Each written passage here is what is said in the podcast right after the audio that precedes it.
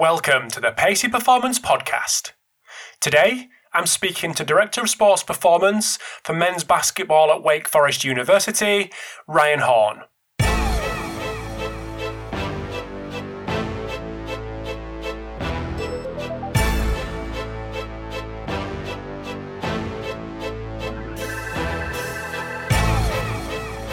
Thanks for tuning in to this episode of the Pacey Performance Podcast.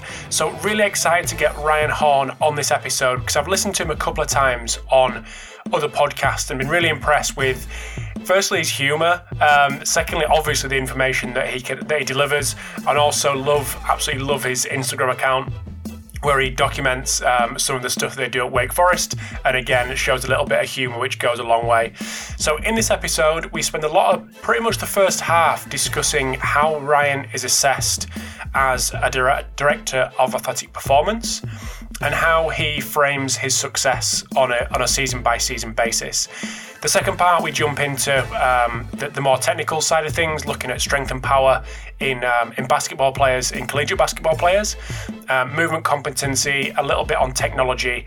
Um, but the first half is pretty much um, how he's assessed in his position as director of athletic performance. Probably spent a little bit more time on that than I expected, but I think given the couple of podcasts that I've done recently with Keir Wenham Flatt and uh, Nick Grantham, I thought it was be really interesting to get Ryan's take on that side of things, given his position at Wake Forest.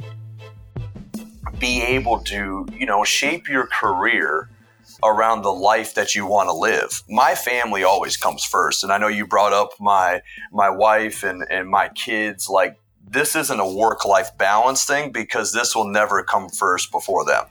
Um, and, and, it's not going to happen. You can fire me as a coach, you can hire me as a coach, um, but you're not going to fire me as a parent. You're not going to fire me as a husband. So that's always my number one. This episode of the Pacey Performance podcast is sponsored by Hawkin Dynamics, the world's first wireless force plate testing system. So, the Hawkin Dynamics system is built around what coaches want so they can test in the real world and not just in the lab. So, you're able to capture reliable data on all athletes in a matter of minutes and monitor progress from their cloud based system from anywhere in the world. So as I've mentioned, the Hawkin Dynamics force plates are wireless, which means they're portable, and they're also trusted by teams at a number of different levels in a number of different sports.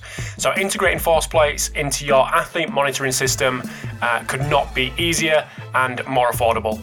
So if you want to get to know a little bit more about Hawkin Dynamics or actually see their plates in action, head over to the website, uh, which is hawkindynamics.com, um, which you can, I mean, you can also schedule a demo, and follow them on Twitter at hawkindynamics.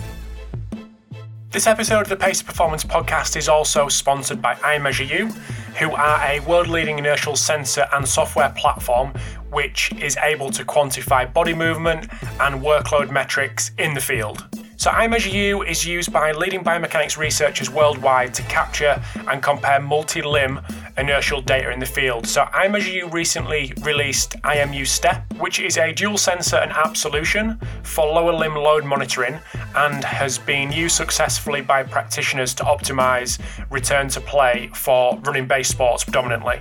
So, unlike GPS, IMU Step focuses on lower limb musculoskeletal load and works via two really small synchronized high frequency tibial worn sensors. And these sensors can quantify three dimensional force of every step an athlete takes, precise left and right limb load asymmetry, and cumulative bone load. So iMeasureU was founded by leading biomechanist Dr. Thor Besier and was acquired by Vicon last year in 2017. So iMeasureU works with military, Olympic, pro and collegiate coaches and counts the Australian Institute of Sport, uh, Philadelphia 76ers and Harvard University as some of their clients. So if you'd like to get to know a little bit more about iMeasureU, head over to the website which is iMeasureU.com or follow them on Twitter at iMeasureU. So, without further ado, over to the episode with Ryan Horn. Thanks for tuning in to the Pacey Performance podcast. So, I'm absolutely delighted this morning to welcome Director of Athletic Performance at Wake Forest, Ryan Horn. So, welcome to the podcast, mate. Thanks for having me on. It's a pleasure to have you. I know you um, like to stay away from a big, long introduction about yourself, but that's something that I'm really interested in. Get to know about you and and your background. So just briefly, before we dig a little bit, before I dig a little bit deeper, just give us a bit of an overview of where you've come from, um, education wise, and what you're currently doing at Wake Forest. Yeah, I've been blessed to be in the, the field of sports performance or strength conditioning, whatever the, the hot title is nowadays, um, for over a decade now. And I've, across, you know, those 10 plus years, you know, I've had the opportunity to, to make some stops at some, some wonderful places and meet some phenomenal people. Um, you know, performance for me and strength conditioning has been a lifelong passion you know, I grew up in a household where my older brother was a competitive bodybuilder. So my early introduction to training was Arnold Schwarzenegger's encyclopedia of, of bodybuilding and then all the flex magazines and muscular development. So I kind of grew up in that culture, so to speak. And then as an athlete, you know, I always really enjoyed preparing. I always really enjoyed what went on behind the scenes, and the training piece was for me was not only something that to improve my athletic performance, but it was very rewarding from a personal standpoint as well, as far as my my confidence, as far as the way I felt as a person as a player. So it's it's been a gift to me, and and I'm blessed to be able to share that gift with others now. So you know, across my career, you know, I played collegiate football. It wasn't the most successful process due to some injuries and some other things. So I think that's where I really started to turn my attention to, you know, the injuries I was facing and taking my love for preparation, then figuring out how I could put and help assist athletes, you know, in their day to day lives of, you know, really putting them in a position where they could be successful and sustain a level of performance that ultimately allowed them to achieve their individual and team goals as well. So that's kind of what, you know, the bug was for me early on. And then across, you know, the bridge, so to speak, is, you know, when I became a coach, you know, I've made stops at, you know, Robert Morris University, Liberty University, Virginia Commonwealth University. I was there for almost five years. I was a GA and a full time assistant there. Then I left and went to the University of Tulsa so I could work with American football and work with men's basketball and women's basketball and a host of other Olympic sports. And it was kind of the next logical step for me. And that's where I met Coach Manning. Um, he came on after my first year there and, and we hit it off right away and, and we have a phenomenal relationship and we were able to do some great things at the University of Tulsa, which led to this opportunity at Wake Forest University and, and I was lucky enough to have him bring me along for the ride and I'm starting my fifth season now here at Wake Forest. So just really looking forward to every day. You know, I, I, have kind of a first day mindset as a coach, and I always tell all the people that we work with, you, you can't lose the uh, the anxiety and the attention to detail and the nervousness and the excitement and curiosity that got you in the field in the first place. And if you can layer that with a little bit of experience and kind of keep that first day mindset, I think you can set yourself up and your athletes up for success. So it's kind of where I'm at right now. Love that. So, just give us give us a little bit of context of your environment at Wake Forest, because this is something that I certainly struggle with. Because, like, I've been to the states a couple of times, but never spent too much time in in uh, collegiate environments. So, just give us a bit of a, um, I suppose, the, the, guys who maybe haven't done that, like like me, just give it a, a bit of an overview of what your environment's like, day to day, staff wise, like facility wise. Um, I think that'd be quite nice just to paint the picture before we get into it. Yeah, context is always always appreciated and, and, appropriate. So for those that aren't aware, you know, NCAA and and college sports in general in the states is kind of broken up into different divisions. You have your Division One, your Division Two, your Division Three. You also have some junior colleges and NAIA programs. So there's a lot of teams, a lot of people, a lot of different conferences and divisions. Um, we work in Division One men's basketball. Um, we're in the ACC, which is the premier basketball conference as far as uh, Power Five or Division One high level sports are concerned. Um, we are the premium conference, in my opinion, and a lot of other people's opinion when it comes to basketball. Um, the sport of basketball in general. Typically, in the States, especially with the sport of American football, you'll have a person that's just really devoted to training uh, the football team. Um, they're a specialist of sorts, so they kind of run the logistics and the performance side of things. They usually have much bigger staffs, and they're really honed in and focused on developing American football players. Um, that was kind of the first step of that, but now you see in the states of basketball starting to bridge that gap as well. So you're seeing an increase in individuals and coaches that are primarily basketball only um, performance professionals. So someone like myself, um, I work with just men's basketball. So I have anywhere between 15 to 18 athletes that we're going to focus on. We have our own facility. Um, I am currently a part of the men's basketball staff um, almost at like an assistant coach, so to speak. So that's kind of my umbrella or the tree from which I am under. And then I answer directly to our head basketball coach um, and then our athletic director. So that's kind of our chain of command, so to speak. So I'm a specialist of sorts. Um, typically, in a lot of places, you'll see a, a strength conditioning coach have multiple teams, like I've done in the past, or you'll have some type of administrative responsibility where you're overseeing a larger staff or, or a larger team. Um, but our position or my position um, in particular is pretty unique. Um, there's a handful of across the country that do what we do, um, and it's something that not definitely not the norm, um, but it's something that's becoming more desirable and popular as we move forward. Nice. So, how many coaches do you have working alongside you in men's basketball? So right now, from a performance standpoint, I have a full-time assistant, AJ Kerr, um, that's been with me for almost going on three years now. And then we have a director of athletic performance that also works with our women's basketball program that oversees that piece of the preparation. And then we kind of almost integrate um, and coexist with one another as far as how to come up with the best facilities, the best resources, and the best care and support for our student athletes on the men's and women's basketball side. So that's kind of how our staff is set up. We'll have summer interns, spring interns, fall interns that'll want to come and learn more about the profession. But the core, the nucleus of our program is usually three coaches um, that are basically honed in on developing the basketball athlete. Mm, sweet.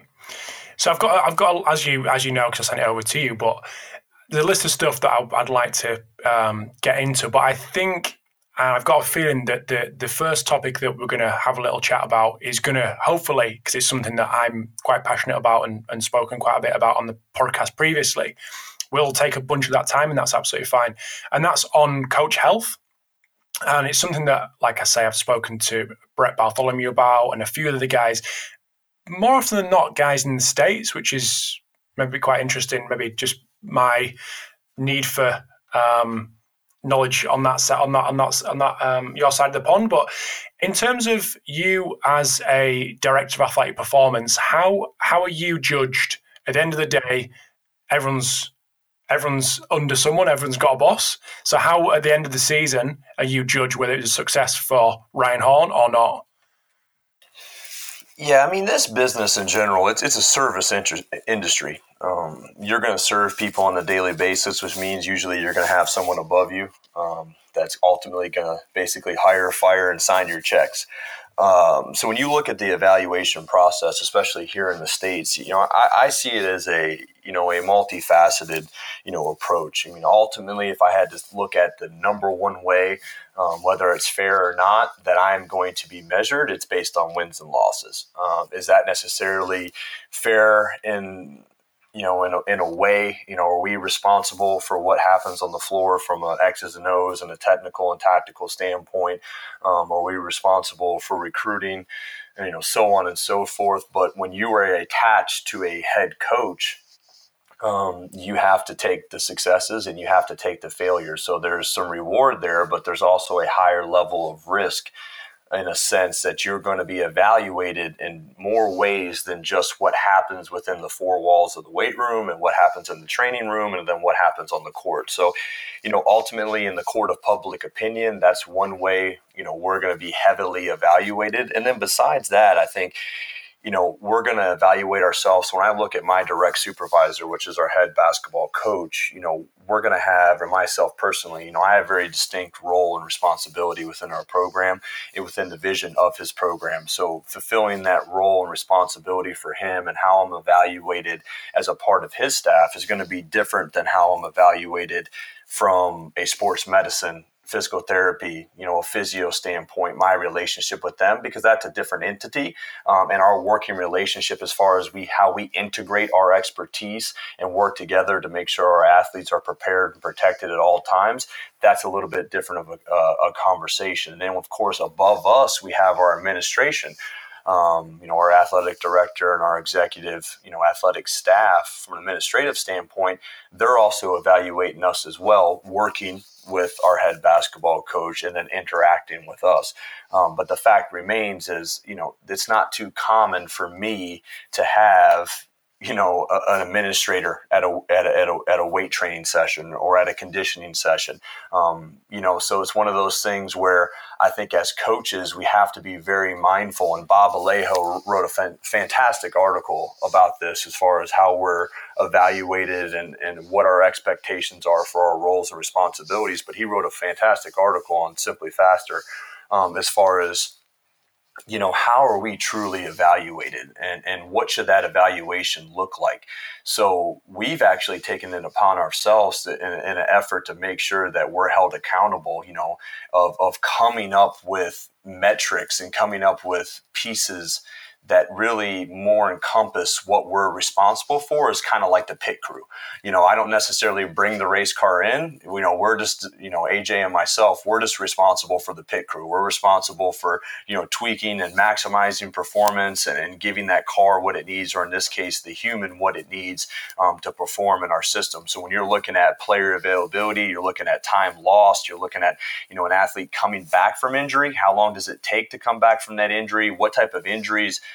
are you know are happening and what frequency? Are we seeing some type of trend of you know whether it's soft tissue injury whether it's stress fractures or repetitive stress injuries are we starting to see trends or consistencies in certain types of injuries um, that are either a result of you know volume distribution intensity and loading um, so on and so forth? So we, we have to find these areas to be very fluid and dynamic with what we're trying to do as far as our evaluation is concerned. So that's kind of how we're evaluated. You know, you have your standard um, annual performance reviews, which I'm not a huge fan of. Um, you know, I prefer to to interact with my own personal staff as well as our coaching staff and our head coach and our administration. Like, I truly believe every day is game day. You know, I think you have to give feedback when necessary. I think you have to treat it in a way that doesn't let things just kind of sit. You know, the old adage that still water becomes stagnant. I think if you have issues that arise or you have problems or there there isn't a line of communication where information is being effectively disseminated, I think that's where you kind of run into trouble. That's when you become reactive when problems happen and we want to be as proactive as possible. So I think it's it's on the coaching staff that's evaluating the strength conditioning staff to, to get with that person and come up with something they feel like evaluates them as a professional. But at the same time, we have a responsibility um, to make sure we're on top of it as well, to make sure we're not only protecting our student athletes, but we're protecting ourselves and we're evaluating ourselves so we can own our, you know, our failures and, and share our successes and move forward with it. So long winded. Um, that's kind of how we're evaluated um, it's it's definitely though it's not something that's exact, unfortunately, and I, I, think that's why you typically can see some movement or people getting hired or getting fired, you know, based on a lot of different issues, whether it's results or relationships. Um, that seems to be something that hasn't necessarily been standardized um, yet, but I do think we have to devise some level of best practices to make sure everybody is is being held accountable for what they're doing. Mm-hmm. So, forgive me if I'm going a little bit um, I don't know if I am or not close to the bone with with this next question, but with that, with the metrics that you evaluate yourselves on, where does that go? Where do, who, who does that get passed to for them them to say that's good or that's bad? Does that go to administration? Does that go to a medical line? Does that go to coaching? Where does that go? Yeah, we, we try to be as transparent as possible, you know, and I, I think, you know, we're going to talk about it later on, but even with you know sports science and data you know whatever that definition is now. Um, but with with with tracking and with the information that you have and the objective numbers that are tangible that you can hold on to i think we try to share that information in a way that's relevant daily, not only with our coaching staff, with all, but also with our medical staff as well. Um, and we're sharing those reports. You know, I, I, look at you know myself, and I look at you know our, our assistant, and we, we always try to get ahead of it. You know, we we really truly believe if if we don't have a plan and we're not executing that plan, then we're going to be a part of somebody else's. So I, I like to get ahead of it and try to get as much of that information out as possible to our staff and to our medical staff, you know, whether it's player availability, whether it's, you know, looking at our reporting as far as practices missed, games lost, type of injury, um, you know, our return to play and return to performance protocols. You, you have to be extremely open with those via email, via phone conversation, text message, you know, individual meetings.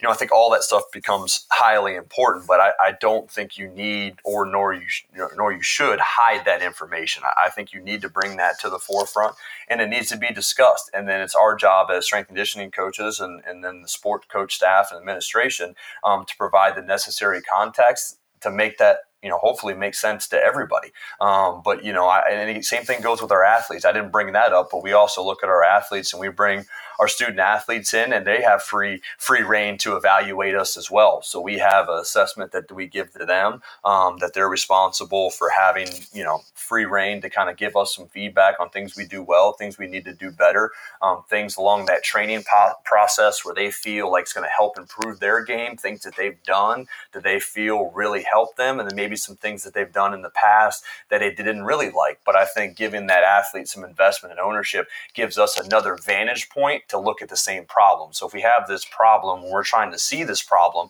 I think it's our role as performance coaches and as strength conditioning coaches to work around that problem and find try to find different vantage points so we can better understand you know the issues you know it's a complex situation um, but i think the more we can do that um, the better we're going to be and the more effective we're going to be as coaches mm-hmm. just going back to one of your first points about being judged on on what goes on on, on game day, like win or lose. How do you how do you deal with that stress? How do you deal with that that burden of like you've got a family, you've got a you know, you've got a mortgage, you've got kids. Like how do you deal with that stress, knowing that ultimately you can do a fantastic job, but if the guys don't perform on game day, like you could be out of a job. I don't know if you if you got to figure it out, let me know. Um, I, I, I, mean, if you got the answer of how to to minimize that stress, but you know, yeah. I, I think I I embrace it. You know, I think I. I'm in this position because I work well and I and I appreciate and embrace that kind of environment. Is it the easiest thing to do? No, um, but I think you also have to be able to you know shape your career around the life that you want to live. My family always comes first. And I know you brought up my my wife and, and my kids. Like this isn't a work life balance thing because this will never come first before them.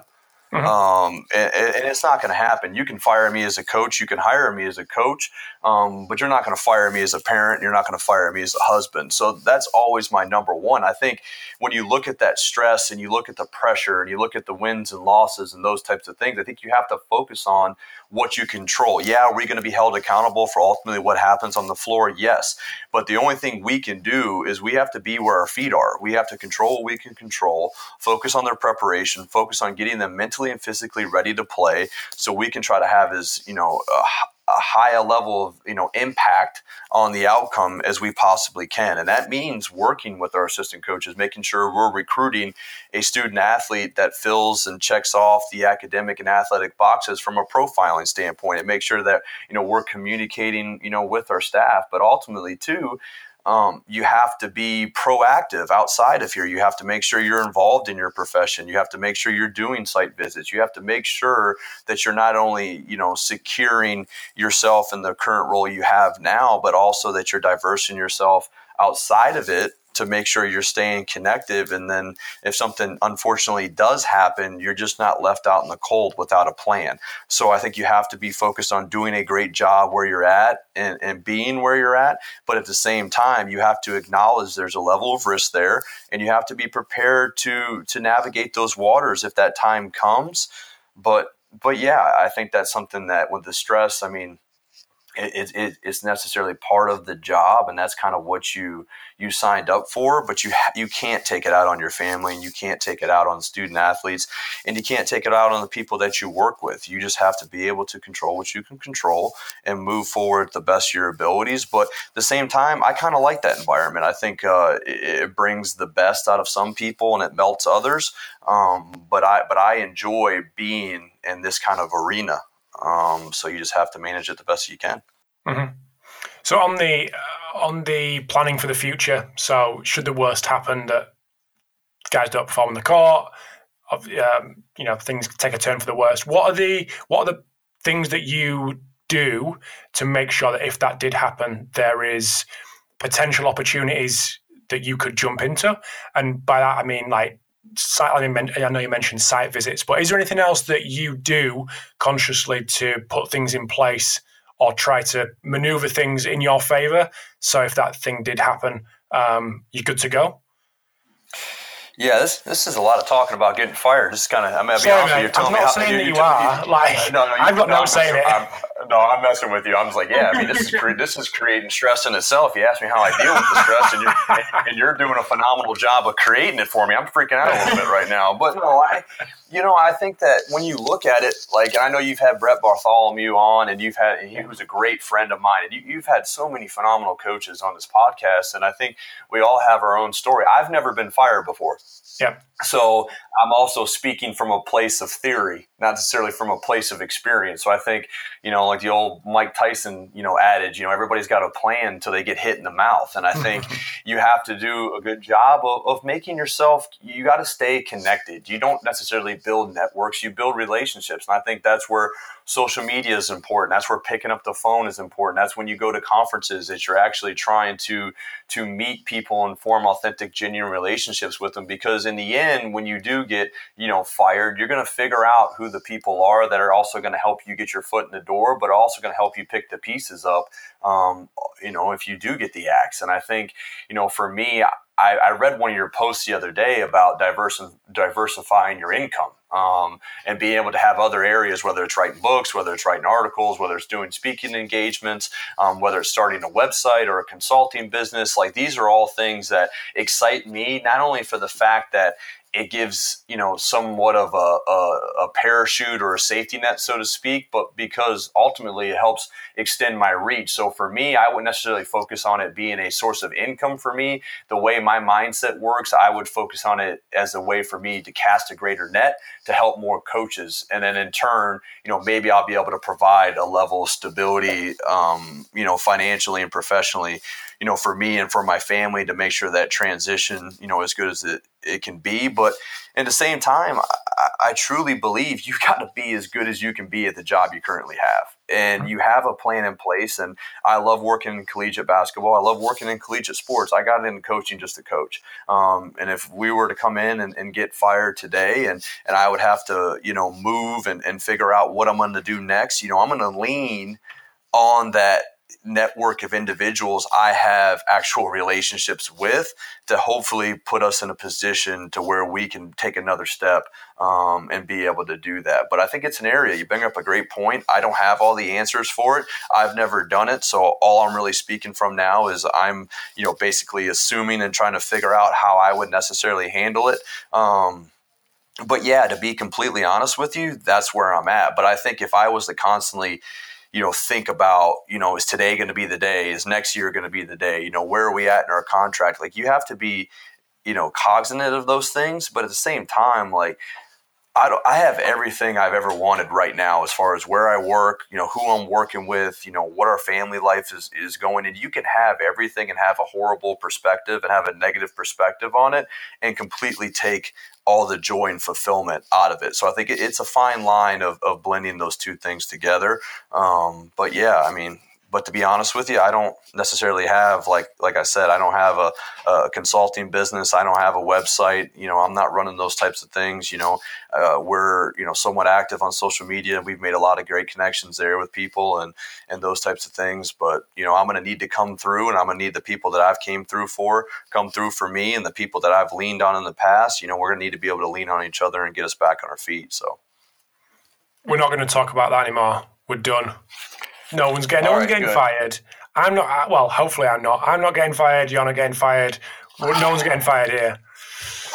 Um, but no, I, I, will, I, I, will, add on to this. I, I, do think this is a phenomenal discussion because I've never been asked.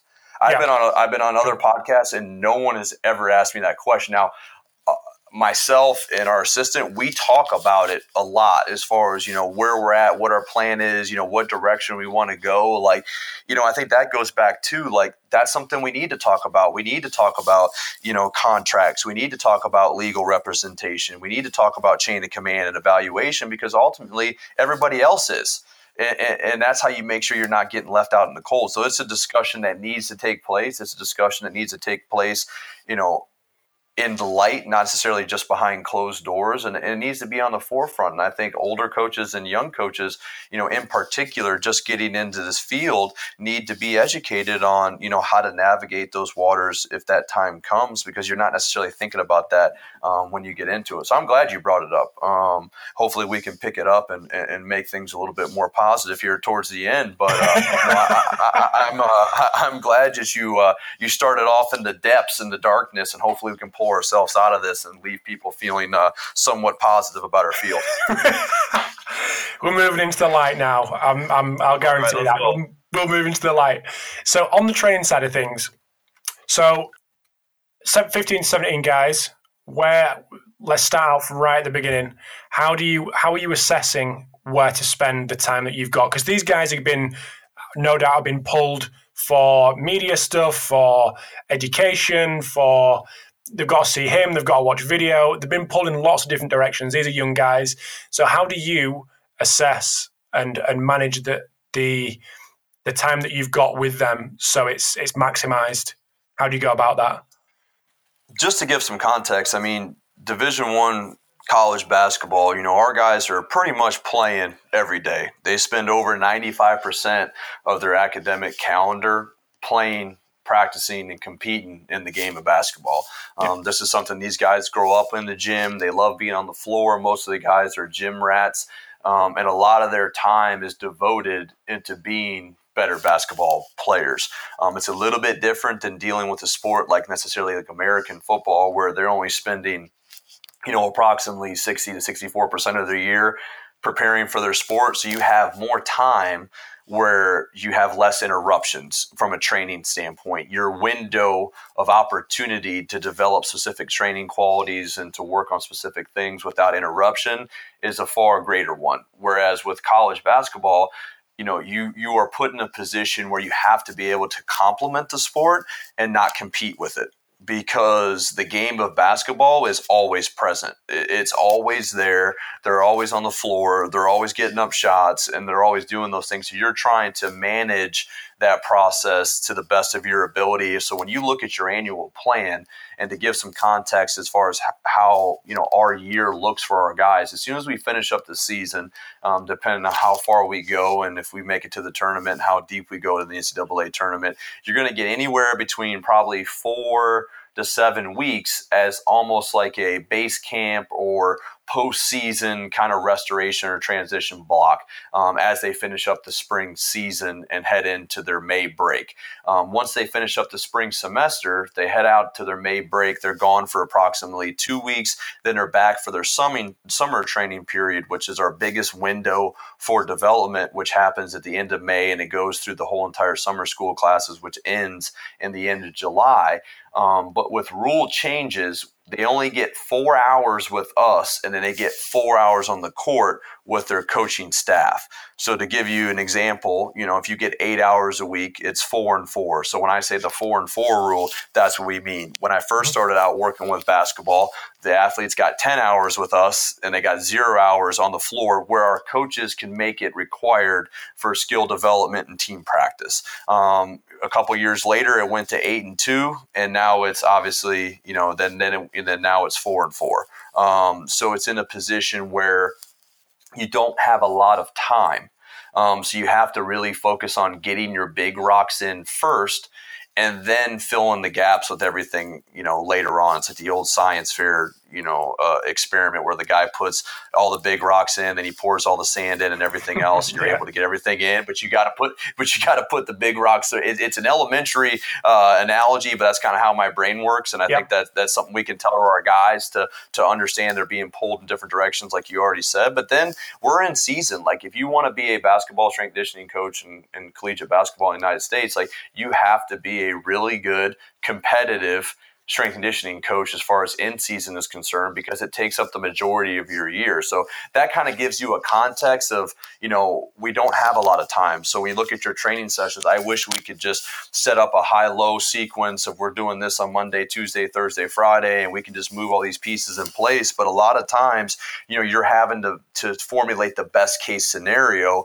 in conjunction with our practice and with our recruiting calendar. So you, like I said before, you have to complement it. So there's what we want as coaches. Um, there's what we can do as coaches as far as the schedule allows, and there's what the athletes can actually handle as a result of, of what we're putting them through. So that's kind of the overall context. And if you have like specific questions, we can dive into those. But I don't want to go through a 52 week annual plan if there's specific points you want to cover. So we're just going to take a very quick break in the chat with Ryan. Hope you're enjoying part one. So in part two, like I said at the start, we get into the a little bit more technical chat around strength and power training for collegiate basketball players. Some uh, some little chat around inertial training and why Ryan values that that uh, modality so much.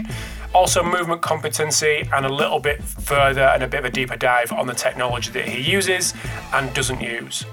But just before we do get into part two, I want to say a massive thanks to Fatigue Science for sponsoring this episode today. So, Fatigue Science have exclusive access of the SAFT model, which is an algorithm developed by the US Army. And if you listen to my episode with Ian Dunican, you'll know exactly what I'm talking about.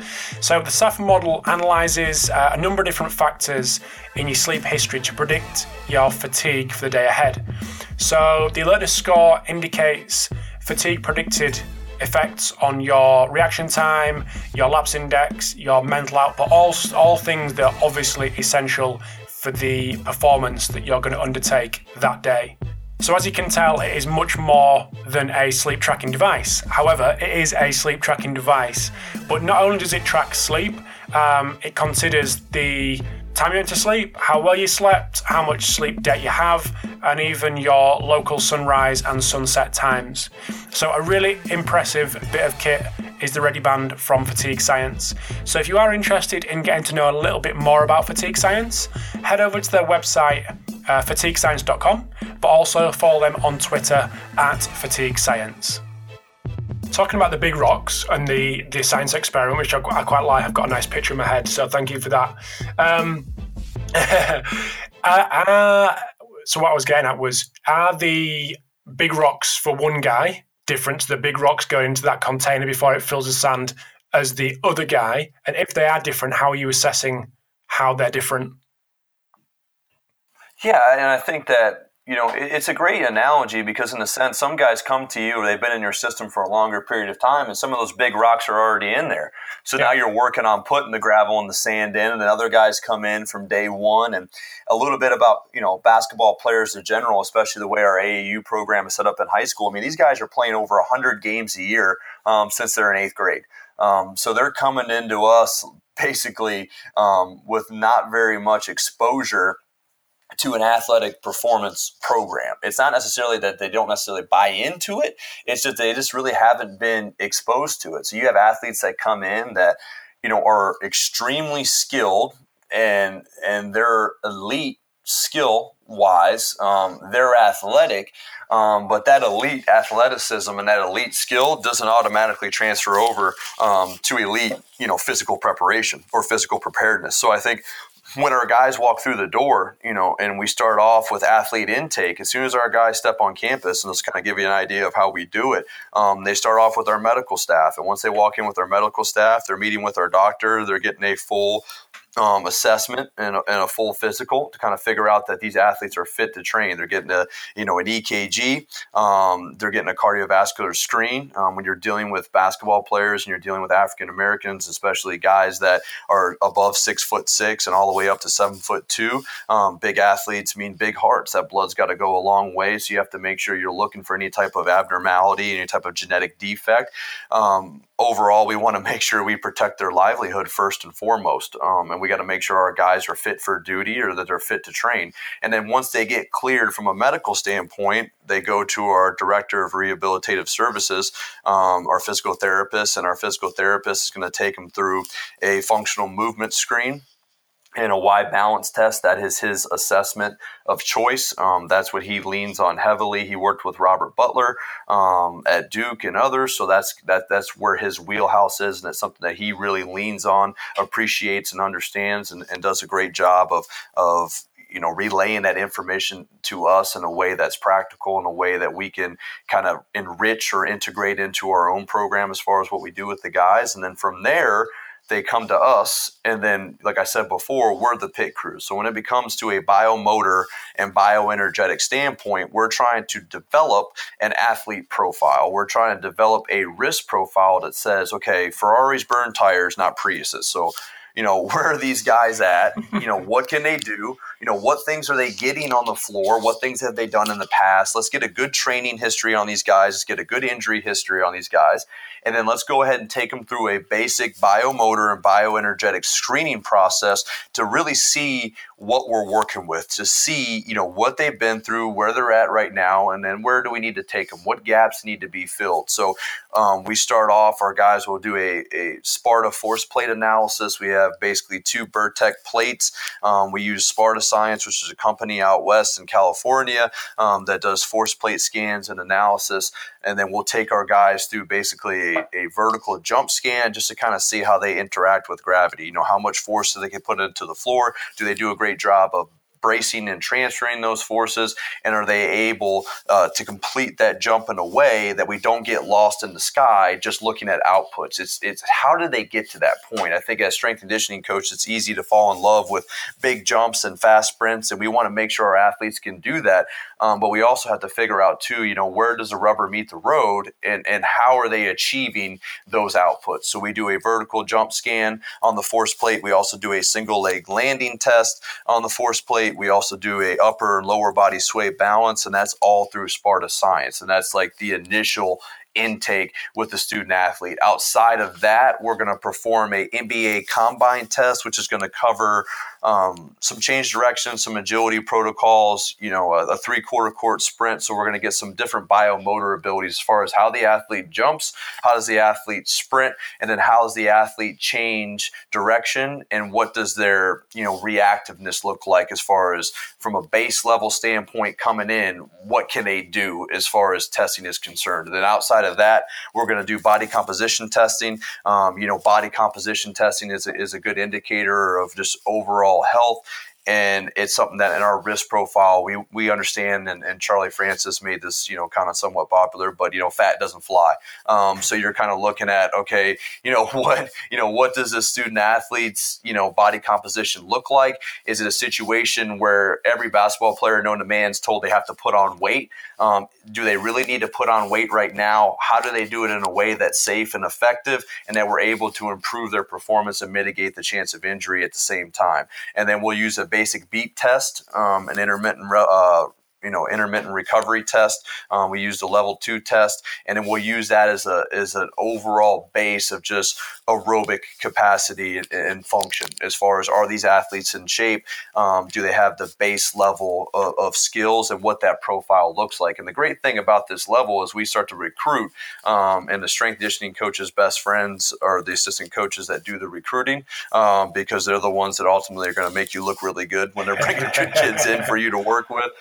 Um, and, and, it's always funny, you know, you get some guys that come in and it's the light switch guys. The hardest part's just, you know, flipping the light switch on and make sure you don't mess them up. But at the same time, it gives you a profile that now you have something to work with. We, we talked about this in that evaluation uh, piece where how are we evaluated that's where i think testing and having a battery or protocols to say exactly where this athlete started out at here's where they are year one here's where they are year two year three year four. So you have this this this profile where you're able to look at objective data points and are these improving over time? What areas are we getting better at? Uh, and then we can move from there. But that's our base level of assessment. And then from there you know i'm a huge guy in the sense I think everybody is that that training is testing and testing is training. You know, besides that, we're going to lean on our expertise every day to see how these athletes are performing and how they're adapting to practice, games, training, um, so on and so forth. So that's where that expertise and our craft as coaches,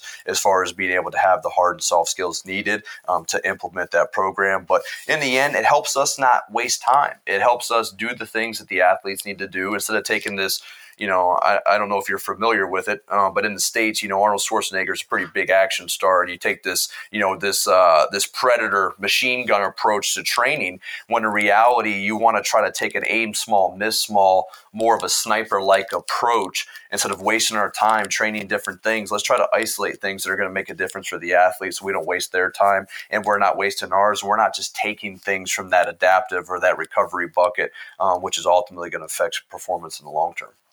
Sweet, love it. Have you, just out of interest, have you done any, or do you do any psychological profile on the guys?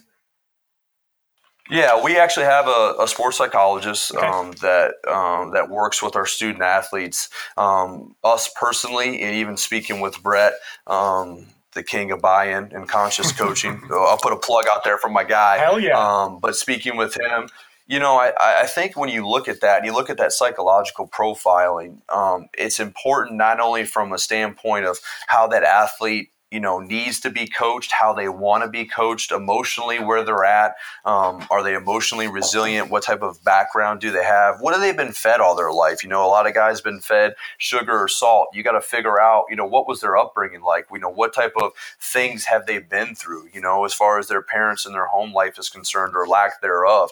I think it puts you in a position to approach that athlete in a way that allows you to meet them where they're at. So i'm going to lean on our sports psychologist. I'm going to lean on on our medical staff to do a clinical um, you know evaluation of that student athlete. And then outside of that you know it's our job as coaches to figure out you know what what buttons you need to push to ultimately develop a relationship with that kid and develop a sense of trust that allows you to help them and I think that's one of the questions that we throw out to that athlete from day one is like, how can we help you? You know, we're here to help you. You know, who was your favorite coach? One of my favorite questions to ask a kid is, who was your favorite coach growing up?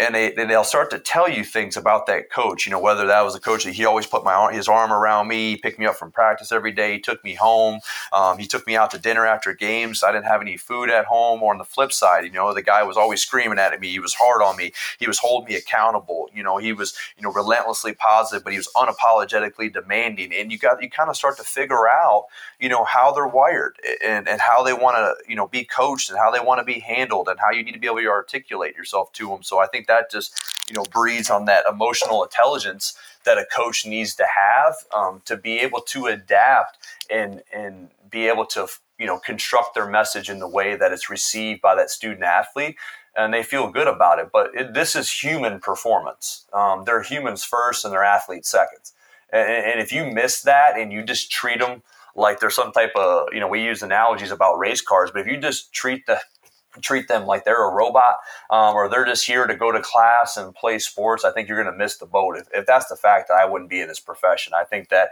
that piece you need to really treat and train that human first, and it's going to give you you know a much greater return on the back end. But yeah, we do some profiling. I also think it's very important coming back from injury.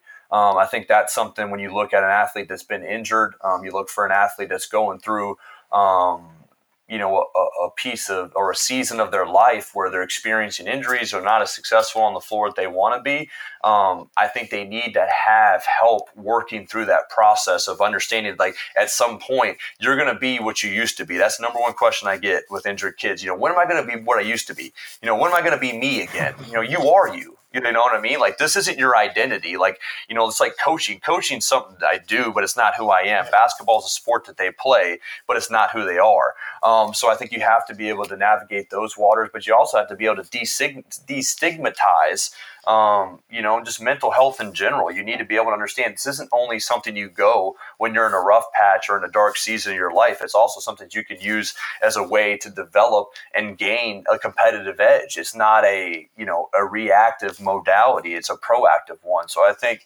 opening the door for those discussions ultimately will help a lot um, when you're trying to develop that buy-in and trust.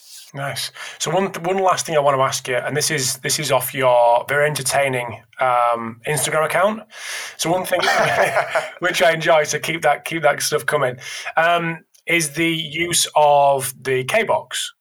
Do you want to talk to us a little bit about why why you use it and why it fits the population that you are overseeing yeah, I, mean, I think when you look at any type of iso inertial or, or flywheel training device, you know, it's something that's kind of taken off. You know, you see a lot more of it, um, especially at the collegiate level and in professional sports here in America. You know, early on in the process, when I first picked up a K box, it, it, it's a funny story. Um, a friend of mine by the name of Landon Evans um, that works at Iowa, um, he called me and he said, you know, you got to you got to look into this. And I said, well, you know, what do we got to look into? And he said, you know, I, I really think that you need to look into um, some flywheel training devices. Um, I think it'll really help. I know you deal with, you know, basketball players that have some issues, you know, whether it's, you know, patellofemoral knee pain, whether it's a lack of eccentric rate of force development, um, you know, those type of issues. He's like, I really think this can help your kids. And I said, okay. And uh, at the time, I just called and I bought one.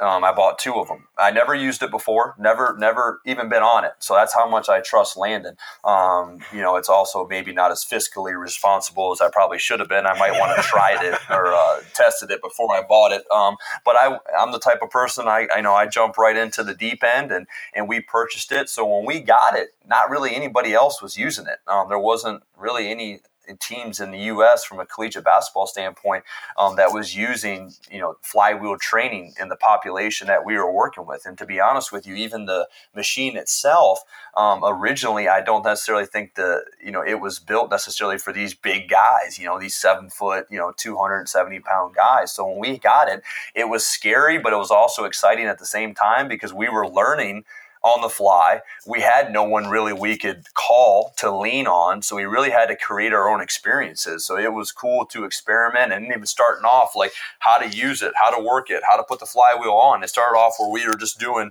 you know, squats on it. We were doing RDLs and then to the point where it is now where we've been able to tinker and use it with so many different exercises and we obviously we have a small, you know, a small group so we're able to maybe have a level of uh, novelty that maybe big teams can't you know utilize it with but for us i mean we went from performing you know five sets of six on the basic squat to performing you know triphasic inspired training blocks to you know performing using it as a way to develop isometric strength and use it as an isometric training tool not even using it for a flywheel tool. There's so many different uses that we've been able to use it for. And what we found and especially in the game of basketball you have a lot of reactive elastic athletes. You have a lot of athletes that need the ability to produce high levels of eccentric force, but you also need to be able to develop that eccentric strength to mitigate injury risk. You have a lot of guys that are jumping, landing, taking off, changing direction, and very unorthodox and in, in, in, a chaotic environment. So the ability to not only have the horsepower, but also to be able to have the brakes needed um, to perform those movements in a way where they can put their foot in the ground and they can go make the crowd excited with what they're able to do becomes highly important. So, what we've seen from using the K box and using flywheel training, we've seen improvements on the force plate in our guys' ability not only to put force into the ground as far as their eccentric rate of force development, um, but also their ability to brace and then transfer those those forces as well. So we see guys, and some of this is obviously anecdotal when you look at you're watching guys train but you see guys that don't leak out as much. Um, you know, their transmission is is solid. They're able to brace and transfer forces. You're not seeing them, and we always use the term leak out. Um, but you get these guys in here that are really reactive elastic, but they lack you know maximal strength. They lack you know eccentric strength. So they're kind of like gumby. They're like really athletic gumby. They're just kind of you know moving around using a lot of momentum. Um, and what you typically see is we'll have young guys come in with a standing vertical. They're jumping 26 27 inches and then their approach vertical which means they can run up and try to jump and touch something. They're pushing 38 plus. I mean there's a 10 inch difference in how they do a standing vertical jump compared to an approach or a max vertical jump that's a lack of explosive strength and maximal strength, the ability to generate force and put force into the ground, that's a gap in their preparation. That's something they're not getting on the floor. So we have a responsibility as performance coaches to kind of fill that gap and figure out how to improve that. And, and, and the K box does that for us. And our guys love it, hate it at the same time. It's not as necessarily as intimidating as looking at, you know, a bar and a rack, but it allows us to teach young guys how to do the primary movements, but at the same time train them. With our older guys, it allows us to use you know more advanced protocols and techniques as far as using isometric and and more you know eccentric emphasis blocks, especially for the lower leg, the calf, and the ankle. Um, the ability to kind of load that area so we can put our foot in the ground and we don't lose it as well. So it has a lot of different. Um, you know, it's a very versatile weapon, and it plays a it plays a role in a lot of different protocols that we use with our guys. Superb. Well, I'm conscious that we're coming to. Well, I've, I've kept you nearly for an hour. Um, so what I'm going to do, I've mentioned the entertaining Instagram account, so I might as well start there. What's the handle where everyone can tune in and, and be entertained? Ryan Horn, 45. So that's R Y A N H O R N, 4 or 5 that that would be the handle for. And I'm sorry if you're not entertained. Maybe um, you find it entertaining more than others may. So hopefully it's it's it's also impactful and informational as well, not just entertaining. But uh, yeah, we like to keep it loose though. Absolutely, and Twitter as well. Is that a good one for you? Yep, same. Th- yep, same thing on Twitter. Perfect. Well, Ryan, really appreciate your time and giving up um, giving up an hour of your time in the middle of the day. I know you've got a busy schedule, so I really appreciate it, mate. Thank you very much. No problem. Thank you very much. Thanks, mate. Thanks for tuning in to episode 214 of the Pacey Performance Podcast. So, firstly, massive thanks to Ryan for giving up his time and answering some questions, some that he wasn't quite expecting around the um, around how he's judged as a director of athletic performance.